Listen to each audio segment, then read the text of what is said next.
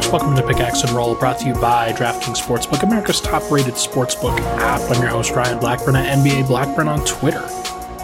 It is Wednesday night as I'm recording this, following a pretty ugly Denver Nuggets loss. This this may or may not have been the uh, worst loss of the season, uh, given the context, given where Denver was, given who they were facing, and frankly, just given how they played. This was a a really ugly game from the starting units, including Nikola Jokic, and it just was kind of embarrassing to be in that arena tonight and, and vouching for this team in a way that, that says that they're going to actually do something in a playoff series. It didn't look like that team tonight, and frankly, this was just wild. It, it, it was a wild game to witness, and It, it's just some bad energy, whatever it was going on. I'm not really sure how to even explain it. I will do my best to try. Uh, the bench was much better than the starters and frankly deserved to close over the starters. That didn't happen, and the Nuggets ultimately lost because of it. Not because of it, but like as part of it. But I do think that we have to start with the starters. They were not great, and I think the defining number for that starting group was one of twenty-five, which was their three-point percentage. And it wouldn't have it would have been zero of twenty-four had Aaron Gordon not made a three with like ten seconds to go in the game when the game was already decided. Pretty impressive. Honestly, like it's it's hard to miss that many threes if you are out there for as long as they were. And this is not new to the Nuggets. They've been mostly good from the three-point line for the better part of two months. But for January and February, they were very good, and, and maybe March is just the, the month where they go back and revert to old form. I don't know. I don't know if this is the start of something bad or just something completely abnormal that you can completely wash it away. But you just look at each of the guys. Nikola Jokic goes zero of four. He's usually good for at least one. Monte Morris goes zero of four. He had been making a bunch of late. Will Barton goes zero of nine from three. zero of nine. He's on the he's on the cusp of breaking the three-point record for the Nuggets. He needed to go two of nine to break the three-point record and couldn't even get there.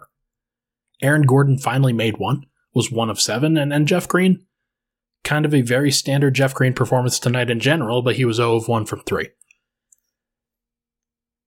And all of the starters share fault for this. And I'm going to start with Nikola Jokic, which I know people are going to want me to bash Will Barton and bash Aaron Gordon and whatnot.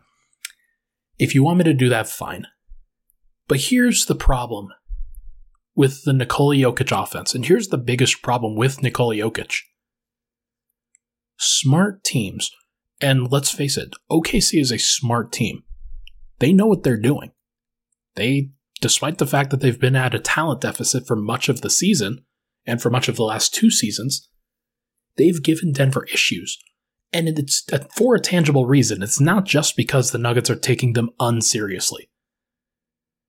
They pack the paint in such an ob- obnoxious way that it is against Nikola Jokic's nature to go through that, to fight through that, and try to score himself. Rather than do so, he was making the early pass on so many occasions. I know he led the team in shots. He kind of had to. They did set him up for some good stuff in the middle of the floor on occasion. But for the most part, when he posted up tonight, there were so many post-ups that he was double-teamed on the catch, or they were shrinking the floor and made it easy to double-team, and so he kind of had to pass out to the open guy. And then O K C would either recover out to that shooter or let them shoot. And tonight, this was a very abnormal night in that Denver just couldn't get anything to drop while the starters were out there. Usually, those guys are good for thirty-seven percent, about. Will Barton's at about thirty-seven percent on the year. Obviously, that's dropping tonight. Aaron Gordon's at about thirty-three percent. Monte Morris is about thirty-nine. Jeff Green's at about thirty-one. But if you told me that the rest of those guys shot about thirty-six percent on average, I'd say, yeah, that's about right. To go one of twenty-five as a collective unit is just insane. It's almost as it's almost insane to the point that I don't know if they could repeat that performance if they tried to.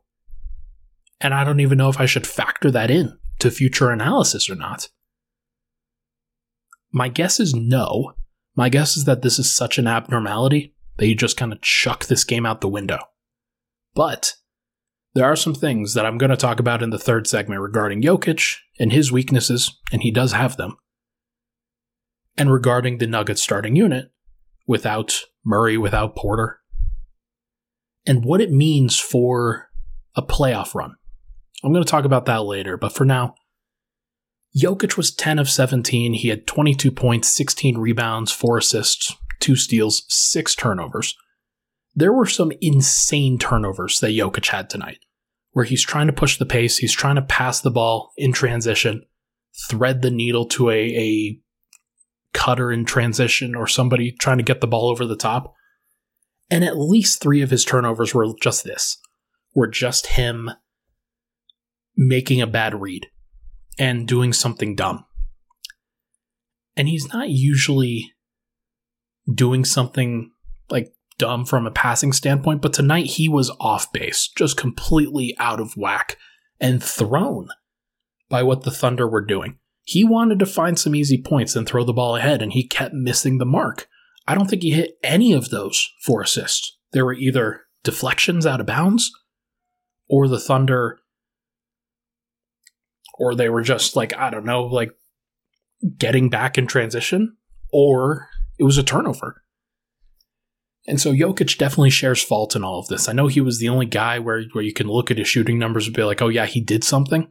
Yeah, because he's Nikola Jokic and because he's supposed to. That's how it's supposed to be. He was a minus twenty-seven tonight. Against the Thunder. That's insane. That's just borderline insane. And to let Isaiah Roby and Darius Bazley and Alexey Pokushevsky and Shai Gilgeous-Alexander and Trey Mann control his offense like that is insulting.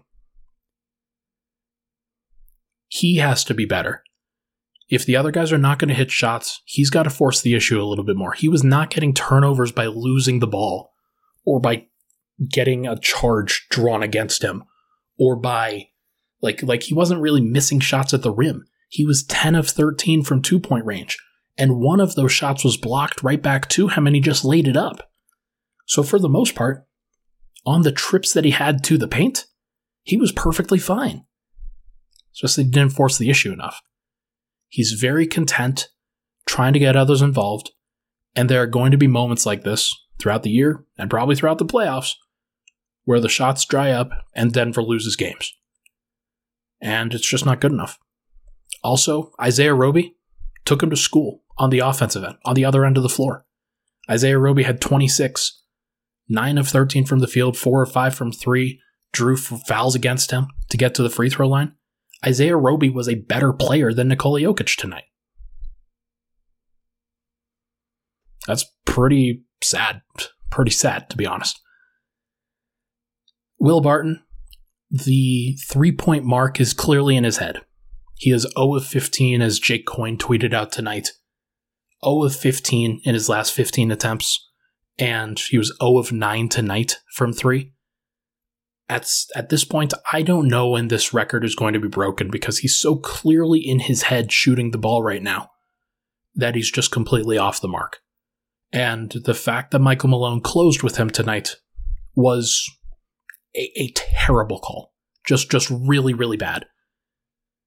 I know he wants to trust his starters. I know he wants to try to make the right decision, and, and he has ridden his bench into the ground before. But just getting back Jokic into the game, and even Aaron Gordon, would have been fine. Would have been good enough. Didn't need Will Barton back in there. Didn't need Monte Morris back in there. They frankly didn't deserve to go back in. And Will Barton down the stretch was hunted relentlessly by Shai Gilgeous-Alexander on switches, and Shai tore him up every time. It was kind of sad to watch, to be honest. Like, Will has never been searched out that way before, except for against LeBron James and Kevin Durant. I hope that this isn't a precursor of things to come, but it looks like Will Barton is kind of in his head right now, and you hope that he can get that confidence back pretty soon, because this is a this is the easy part of the schedule. It's about to get much harder, much quickly, very quickly. Aaron Gordon, four of twelve tonight from the field, one of seven from three. The fact that he attempted seven threes should tell you all you need to know about the health of Denver's offense. Like, that's it. He grabbed three rebounds, had zero assists, was cooked by Shai Gilgeous-Alexander for the first three quarters of the game, and just was not a helpful player either. He tied with Jokic for minus twenty-seven as the lowest plus minus on the team. And Gordon was probably the worst guy out there tonight. He did not look good. At least Will Barton had five assists and was creating some good offense for his teammates. Will Barton grabbed seven rebounds. Will Barton had the same number of steals as Aaron Gordon. Will Barton had less turnovers than Aaron Gordon. This was not a good night from Aaron Gordon. He looked lost guarding Shai. And this is now, what, the third game in a row or so that when he's guarded Shai, he hasn't been a good matchup for him. That's not great either when you're thinking about what a playoff series is going to look like for this team. So, again, hope it's just one of those games. Monte Morris, two of nine, oh for four from three. Uh, one turnover, so not not that worst thing in the world. Four assists, did have three steals. Uh, I don't remember a lot of good things that Monte did, frankly. He had four points. Um, I couldn't tell you one of the steals that he had because I don't think it led to anything of importance. Denver had eight fast break points tonight, and I very much doubt that they were like created by Monte tonight. And then Jeff Green, eight points and then zeros across the board for rebounds, assists, steals, blocks, fouls, zeros. He had one turnover, and Darius Bazley outplayed him. It's pretty cut and dry. Like, just, just a sad sack performance from the starting unit. It was embarrassing. It was, it was frankly just an embarrassing game to watch. And before the game, I was like, hey, I'm I'm going to try to be positive. I'm, I want to I want to watch the game and enjoy it. And then you've got Jeff Green with a minus twenty-one, Aaron Gordon minus twenty-seven, Will Barton minus twenty-five, Nikola Jokic minus twenty-seven, and Monte Morris minus twenty-two against the Oklahoma City Thunder, who are missing half their roster. It's just crazy. Crazy tonight. Everybody that they had available tonight played. Just crazy.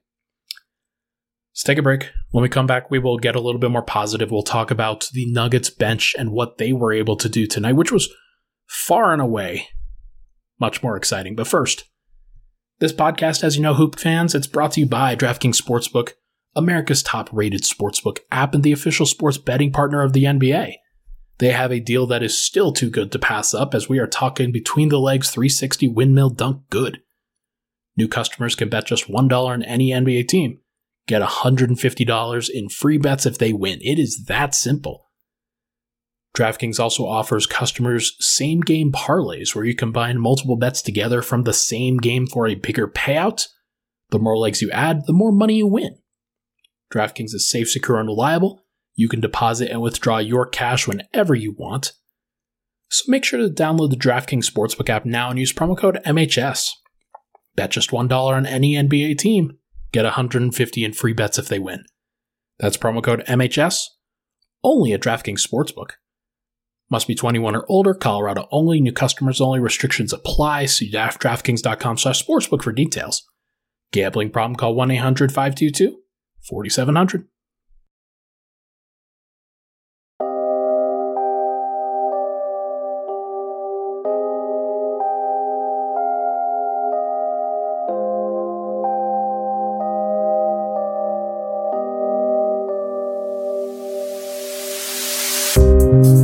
Look at it. Pick, axe, and roll. Ryan Blackburn here. Thank you so much for tuning in. Uh, if you could, it'd be awesome if you could rate, review, and subscribe to the program. Five stars on Apple Podcasts, Spotify, Google, wherever you get your podcasts. That would be spectacular. Okay, let's get into the bench unit. And, and as drastically bad as the Nuggets bench, or as the Nuggets starters were, the bench was really good. They almost made up the difference for what was a catastrophe of a starting unit performance. Uh, Let's just go through it. Bones Hyland plus ten, Bryn Forbes plus nine. He he over uh, lapped with the starters a little bit, so his is going to be a little bit lower. But Austin Rivers plus fifteen, Jermichael Green plus thirteen, DeMarcus Cousins plus fifteen. Those are some really good numbers, and and DeMarcus's was plus fifteen in fifteen minutes. He was very good, and it wasn't just him. Like, I, I do think that this time it was more more so led by the guards, led by Bones Hyland, Bryn Forbes, Austin Rivers a little bit. What those guys were able to do scoring the ball definitely got Denver back into it, and they were shooting the ball with confidence, really, really approaching this uh, from a position of strength, where Denver went down with their starting units, and then the starter or the bench brought them all the way back and actually gave them a lead for much of the second quarter.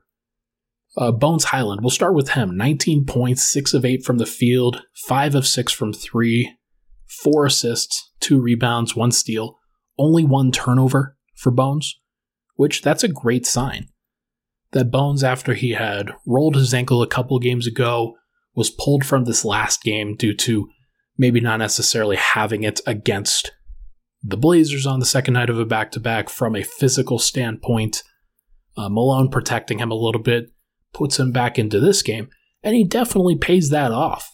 In twenty-two minutes, he was a plus ten, and he's leading that unit. He's doing a lot of good things, and you like to see that from a, a rookie, from somebody who has been up and down over the course of several weeks now. Frankly, the entire season. But this is the performance that you're looking for from Bones, where he can really get his shot off. And he spaces the floor so much, so much better than the starting unit, frankly. Where Will Barton, he wants to be a little bit more on the three-point line. Monte Morris isn't necessarily taking the deep shots. Aaron Gordon, you're kind of wavering as to whether he makes sense taking those shots or not. Jeff Green doesn't take a lot of them anyway, and mostly it's in the corners. Bones gives you that vertical spacing where he can go twenty-eight feet, thirty feet away from the basket and still be a strong shooter in most cases, and he's put his range to that point where teams have to guard him all the way out there, and it gives screeners an easy target for when they're trying to make contact and give him separation and pick and rolls and D H Os and things like that.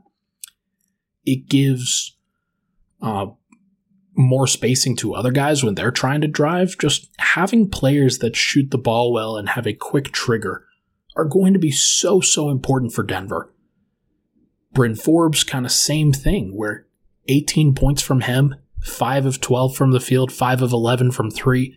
Got a little bit shot happy at the end, and he was in the game to close along with Morris, Barton, Gordon, and Jokic.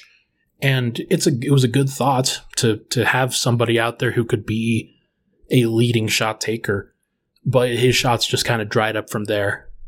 Um, late in the fourth quarter, after he was pretty tired, but for much of the fourth quarter, for much of the second quarter, and the first quarter, by the way, he was very good. He was a leading guy tonight from a shooting standpoint, and frankly helped kept, keep Denver in it, where you had Jokic go off for twenty-two, you had Bones go for nineteen, you had Forbes go for eighteen. Nobody else was in double figures. You had a bunch of guys with like four points, six points, nine points. You only had three guys in double figures, and they were Jokic and the two floor spacing guards who probably should have closed this game, to be frank. Austin Rivers also deserves some credit here. He gave Shai Gilgeous-Alexander the most trouble of any of Denver's guards. Shai had zero issues against Aaron Gordon. He had zero issues against Will Barton. Monte Morris didn't really defend him at all. But he did have some issues against Austin Rivers, who I thought defended him reasonably well. Got a couple steals, uh, tied for the team lead in plus fifteen. Austin Rivers was questionable tonight with non-COVID illness, so it was nice to see him fight through that and then put on a, a good performance that would have been very helpful for Denver. I wonder if Denver would have been better served had they just brought back in Aaron Gordon as the four, have Jokic at the five, and then had Bones, Forbes, and Rivers out there with uh, with Rivers defending Shai. That probably would have been the best thing for the Nuggets. And it didn't happen, obviously. That's that's not what happened for this team, and that's too bad. But it does seem like the Nuggets are trending towards Austin Rivers being a mainstay in every single rotation. Where when when Murray comes back, if he does, and when Porter comes back, you're still going to need a guard who is going to be versatile enough, who's going to be quality as a perimeter defender, that there are going to be times where I think when Porter comes back, that you might see Barton not close the game, or Morris not close the game, or Gordon not close the game. And you'll see Rivers out there as one of the leading perimeter defenders on the team. And, and let's face it, like, I was supposed to talk about this in the third segment. Rivers is out there because Aaron Gordon has not held up his end of the bargain as a perimeter defender of late. There are a lot of guys that have been able to get wherever they want to against A G, have been able to navigate pick and rolls, been able to go at him in isolation, been able to take him in open space, and Rivers has put up much more resistance over the course of the last two months or so than Austin or than A G has, and it's not really close, to be frank. It could be more matchup based. It could be because A G is six foot eight, trying to defend some six foot two and six foot three guards, and that's tougher. But it doesn't matter, because Denver signed A G to a four-year, ninety million dollars extension. They're going to need him to defend some of those guys. Frankly, he's the guy that I'm thinking of with Devin Booker, that if the Nuggets have to match up with the Suns again, you're going to put somebody on Chris Paul, and they're going to have A G on Devin Booker. And there's a lot of matchups that Gordon's going to have to be good for. And I don't know if he's going to be good. Like, frankly, he just hasn't been as good of a defender this year. I had somebody ask me, why aren't you pushing for more Aaron Gordon buzz for all defensive team? Because I don't think he deserves it, frankly. I think that Rivers has been a better perimeter defender this year. And that's too bad. That's, that's, I mean, it's good that Denver has Rivers on their team. To be clear, he's been very helpful over the course of these past few weeks. I just think that Denver's in a tough spot. The combination of Jermichael Green and DeMarcus Cousins continues to be very helpful. Um, I do think that Cousins tonight, he was in an interesting situation where he didn't have to have the high usage that he normally does. Only attempted five shots, only attempted two free throws, only had one turnover. It's pretty much a a lower usage night for him, as Forbes shot more, as Bones shot more. Jermichael Green was three of seven. Uh, he grabbed several offensive rebounds tonight and had ten rebounds total. DeMarcus Cousins had seven in fifteen minutes. That's still a great number. Denver continues to need that, and they've needed that physicality from those guys. They needed to dominate somewhere with that group, and they found a nice rhythm as a tandem in beating up the offensive and defensive glass. That's been the most important thing for those two. It's not just the playmaking. It's not anything really. It's primarily rebounding. And they've done a great job with that. Denver's the leading defensive rebounding team in the league, and for a good reason. Not much really to talk about with this group. This is what this group is really established. There are different lead characters at different points for this group, uh, for this bench. Like DeMarcus Cousins is the leading guy for most of it, but Bryn Forbes is liable to go off at any point. Bones Hyland liable to go off at any point. Jermichael Green has been shooting a lot better lately and is in a much better role that has established himself a little bit. Austin Rivers, I'd say, is definitely the fifth guy right now, but that doesn't mean that he can't make an impact just as much as any of those other guys.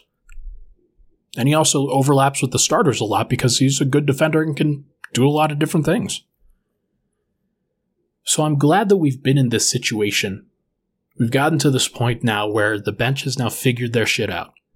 They figured out who they are. They've identified and circled what they want to be, how they are going to get there. They've found a group that makes sense against a lot of different groups. And there's going to be some changes over the course of these next this next month or so, as hopefully Denver gets two guys back as opposed to just one or none. But if they get some guys back and there's going to be some different lineup tandems and whatnot, Denver's going to have some questions in their, like in their ultimate task for trying to find a, the right playoff rotation with this group. And it's going to be going to be tough. But for now, they found a group that makes sense, and it should be celebrated that they found a group that makes sense.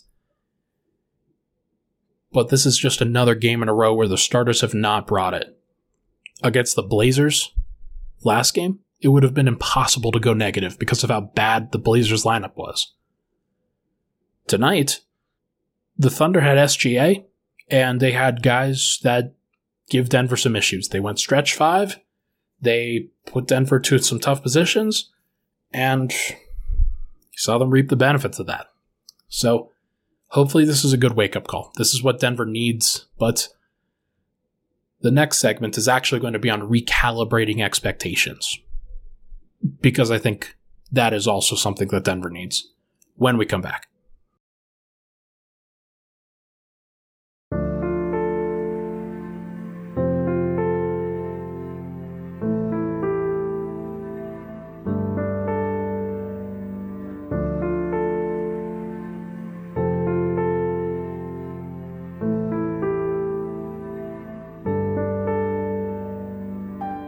Alright, we're back. Final segment, Pickaxe and Roll. Thank you so much, everybody, for tuning in. I know that this is a tough game to listen and hear about, and I know that my general personality is probably not helping with that because it was, it was a pretty negative aspect uh, for this particular game. Uh, but that's unavoidable. Like, you, you can't speak about this game from positive turn terms with the starting unit. There just wasn't anything positive. And that's that's too bad, but hopefully you can throw this game away. I hope the Nuggets throw this game in the trash. Uh, but they are going to need to think about this game going forward, because I think there are going to be some uh, weaknesses that showed through tonight that other teams are going to try to exploit in a playoff series. But for now, we've heard a lot about Michael Porter lately. We've heard a lot about his ultimate journey. Uh, he was in town in Denver tonight. He was not in Grand Rapids. The Nuggets will make a grand pronouncement when they send him to Grand Rapids, and if, if that's ultimately what they do, I expect that to be what they do. Grand Rapids had a game tonight. My guess is that M P J will be on a flight tomorrow, and he will go to Grand Rapids and work out with them for the next few days. He may or may not come back to Denver on Sunday or somewhere around then, and or he may he might stay and he might come back to Denver next week at some point and figure it out at that point when it comes. But tomorrow, Friday, or not not Friday, uh, when you listen to this on Thursday, it will be March third, and the hope is that M P J spends about a week of time kind of ramping up for a little bit with the G League team, to about March tenth or so, maybe comes back at that point, gets integrated into what the Nuggets are doing. Denver's going to go on a road trip. Hopefully Michael Porter's paying attention to the road games at that point, and I'm going to have games on the fourteenth, the sixteenth, and the eighteenth. And then you come back for a four-game homestand on the twentieth. The twentieth, the twenty-second, the twenty-fourth, and the twenty-sixth. And the hope is to get him back then. Now, if you do get him back then, then There are some thing, there are some positive things that are going to happen. Um, Denver at that point will have just a, a very small number of games remaining. Let me just check which numbered game that is. Let's say he comes back on the twentieth. That's game number seventy-two. So hypothetically, if he plays all of the remaining games, which I don't think he would, but hypothetically, let's say he plays all of them, that gives him an eleven-game curve that he gets to go through before kind of ramping up and being placed into the role of whatever role Denver asks him to do. My hope is that he gets back into the starting lineup, especially after watching tonight. Um, but you never know. You never know what Michael Malone would want. My guess is that Michael Malone would prefer for him to be the bench three. But you never know. Let's say he comes back on March twentieth. That would be fantastic. It would be great. And Denver's going to have some things that, like, you can get to your strengths pretty easily when Porter's out there, because Denver's strengths really show through when their three-pointers are dropping. You get the cuts from Jokic and, and, and him seeing the floor really well and finding the open gaps in the defense. Uh, you get one-on-ones for Nikola Jokic, where he can then go to work and score by himself. Uh, you'll get the high variance performances for Denver, where they can start matching up with some of the other teams from an offensive potency standpoint. Denver hasn't been able to match up with the plus five hundred teams that well this year, because they don't have the firepower, frankly. If you get back one of your pieces of firepower, then, then that might change. It might not, but we're going to see. The reason I want to talk about recalibrating expectations is because I don't know if Murray's coming back. And I have been pretty vocal saying that I thought he was. I've been hearing from a variety of people throughout this process that they thought he was. Um, There have been several interviews that have been conducted over the course of the last week or so that have sort of painted a picture that Murray is a little bit behind in his physical recovery, in that he's still feeling pain. Uh, there was an, an article or a podcast or whatever done on Complex Sports where he was talking about it, and he feels no rush. Uh, he wants to make sure he's perfectly one hundred percent, and he's still feeling pain when he continues to play. And that's not a great sign, of course. You don't want guys to feel pain when they have to go out on the floor. That's not great. Pain is generally a, a bad sign. So, Murray has kind of tempered expectations a little bit. Michael Malone has been tempering expectations ad nauseum. He also said today that uh, there is zero pressure for Mike for uh, Jamal Murray to come back. He also said that Uh, it's a, probably a good idea to separate the timelines between when Michael Porter is coming back versus when Jamal's coming back, that Porter's on a more three to four month timetable, Jamal's on a year-long timetable, and that really changes things. So whether that makes sense or not, so that's kind of how they're running with, and I do think that it's notable at this point. If Murray doesn't come back, or if he is delayed to the point that, let's say, like like I was talking about, so game seventy-two is on March twentieth. That is pretty late in the season. April first, which is a home game against the Minnesota Timberwolves, is game seventy-eight. If Murray came back for that game, he's only got five games before the playoffs start. And it seems like his timetable has just been pushed back so much more behind Porter, then now we're reaching the threshold of time where it may not be a good idea to bring him back for a playoff run at all. That it might just be a good idea to let him continue to work out and get his body ready and, and try to load up for next year. And that that's probably going to be better for him. It may or may not be true.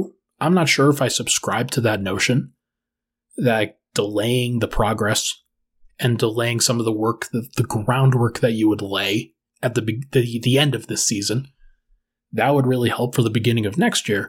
But the fact is they're, they're still working for next year at that point, not necessarily for this year.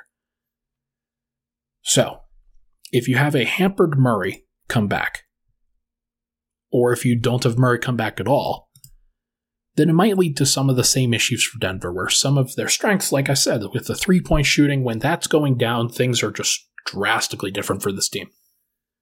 When they don't go down, and when the weaknesses kind of show through, like they did tonight, I think you've got three things that you're really looking at from this group that are going to really hold them back in a playoff environment.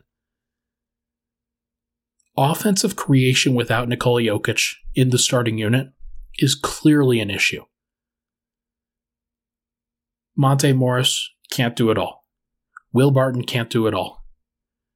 Jeff Green, Aaron Gordon, those guys, like, Jeff Green's not a creator. He's a finisher, purely a finisher. And acting like he's anything more than that is probably wrong. Aaron Gordon, to a degree, can be a creator at times. He can be a very strong passer, but he had a game tonight where he had zero assists, two turnovers, and was just a complete no-show.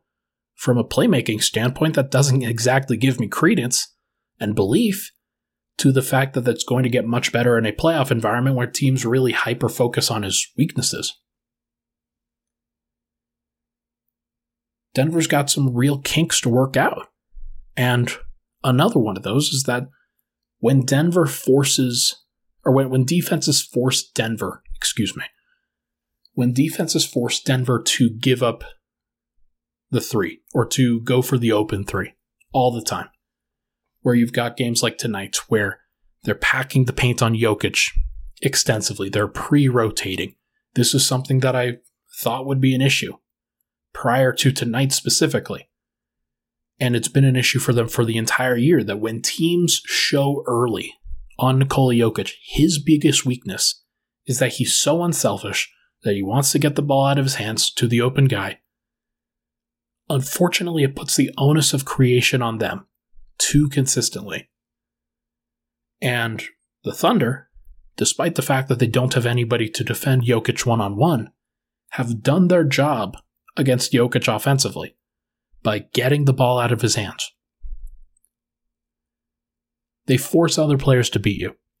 And this is why Michael Porter would be helpful in a situation like this where, hey, you, you rotate off of him, you're not necessarily feeling great. And then you put the defense in rotation when he drives the closeout and then can kick out to somebody else or finish at the rim. Denver's had these issues consistently with the Nuggets or with the Jokic offense. This is something that hasn't changed. When teams crowd the paint, when they force others to beat them, sometimes they will. Sometimes Will Barton will have a great game or Monte Morris will have a great game and they'll shoot the ball well and everything will be hunky-dory. Sometimes they'll go into these dry spells and more often than not, when you have players and defenses that are working on a string a little bit better, it's going to be more bad than it is more good. Finally, perimeter defense.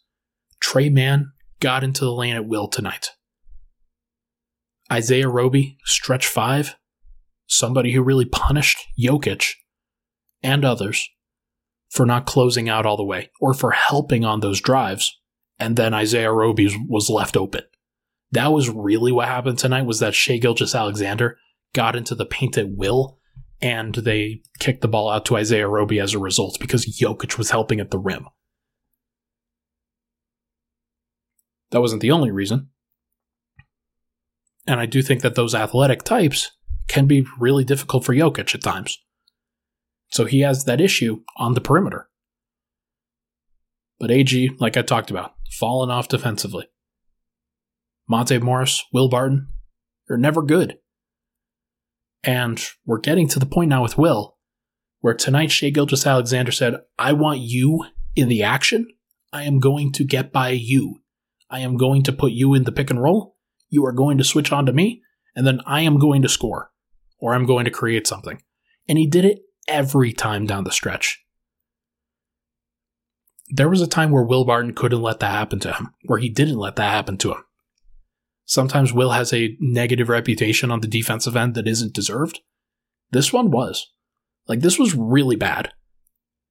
It was alarming to the point that he was being sought out. It's the first time in a long time that I've seen somebody seek out Will Barton and that mismatch.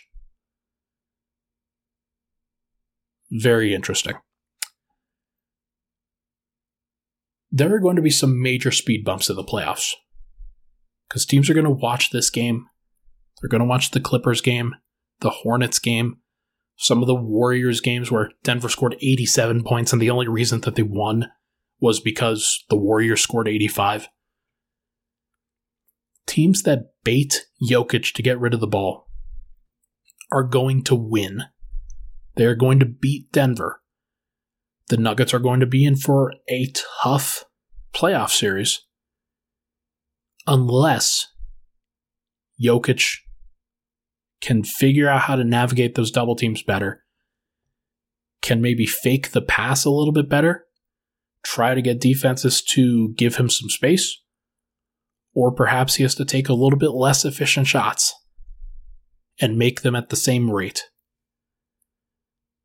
Because right now, it's really tough to see what Denver can do in a playoff series unless the three-point shots are going down. And I've had this battle with Matt Moore for much of the year where he's like, but Ryan, they haven't made a, like I, I keep I keep tweeting about the effective field goal percentage and how it's been fantastic, and it has been fantastic. But I need to see the three-pointers in a playoff series before I actually trust them, before I actually say that this is real. Like, I believe that Bryn Forbes is a great shooter. I do. I don't know if anybody in Denver's starting lineup right now can be considered a great shooter.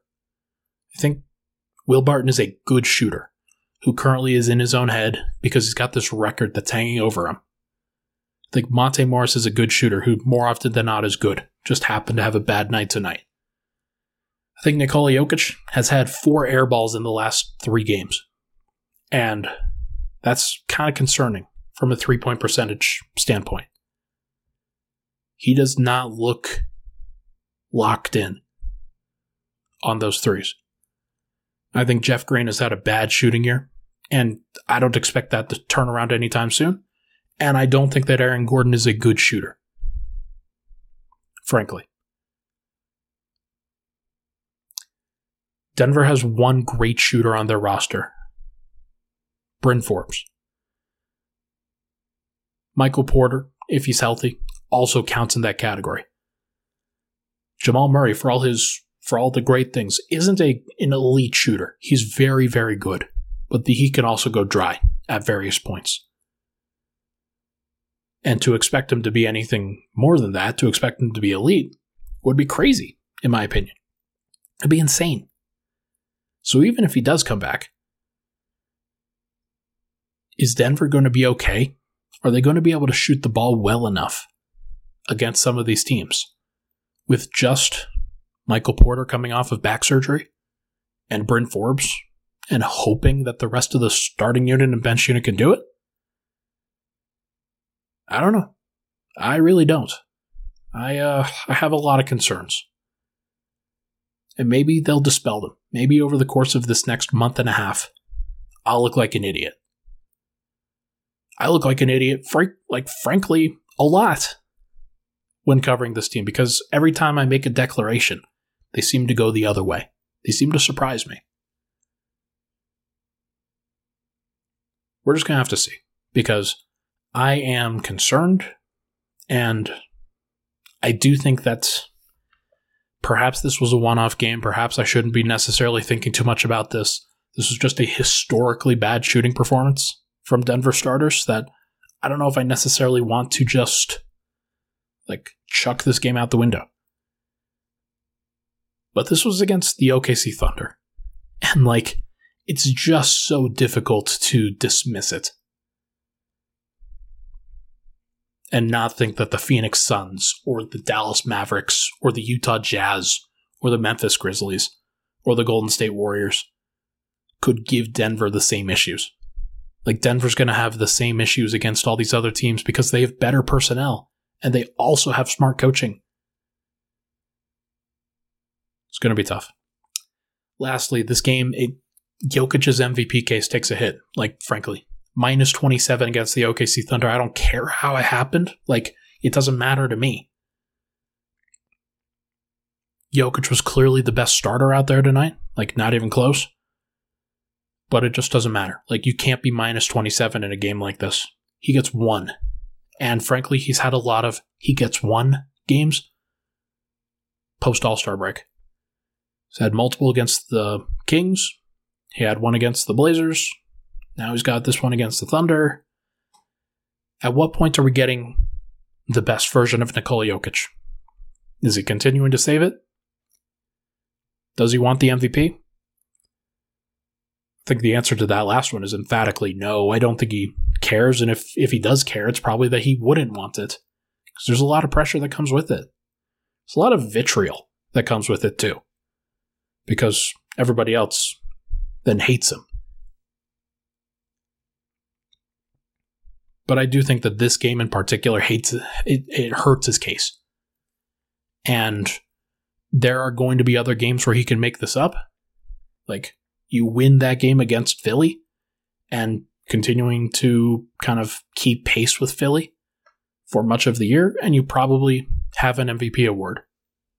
But I do think people are going to look at this game and they're going to be like, what the hell happened? And they'll look at the rest of the starters and they'll be like, okay, so they shot like shit. But Jokic also had six turnovers and four assists. And he was also minus twenty-seven. And his primary matchup also shot the ball incredibly well. Those are fair criti- they're fair critiques. For sure. So we're going to see. We're going to see what the fallout is. I am just as curious as everybody else. I hope this is a one-off. I hope that they can get right against Houston. Hope they can get right against the Warriors.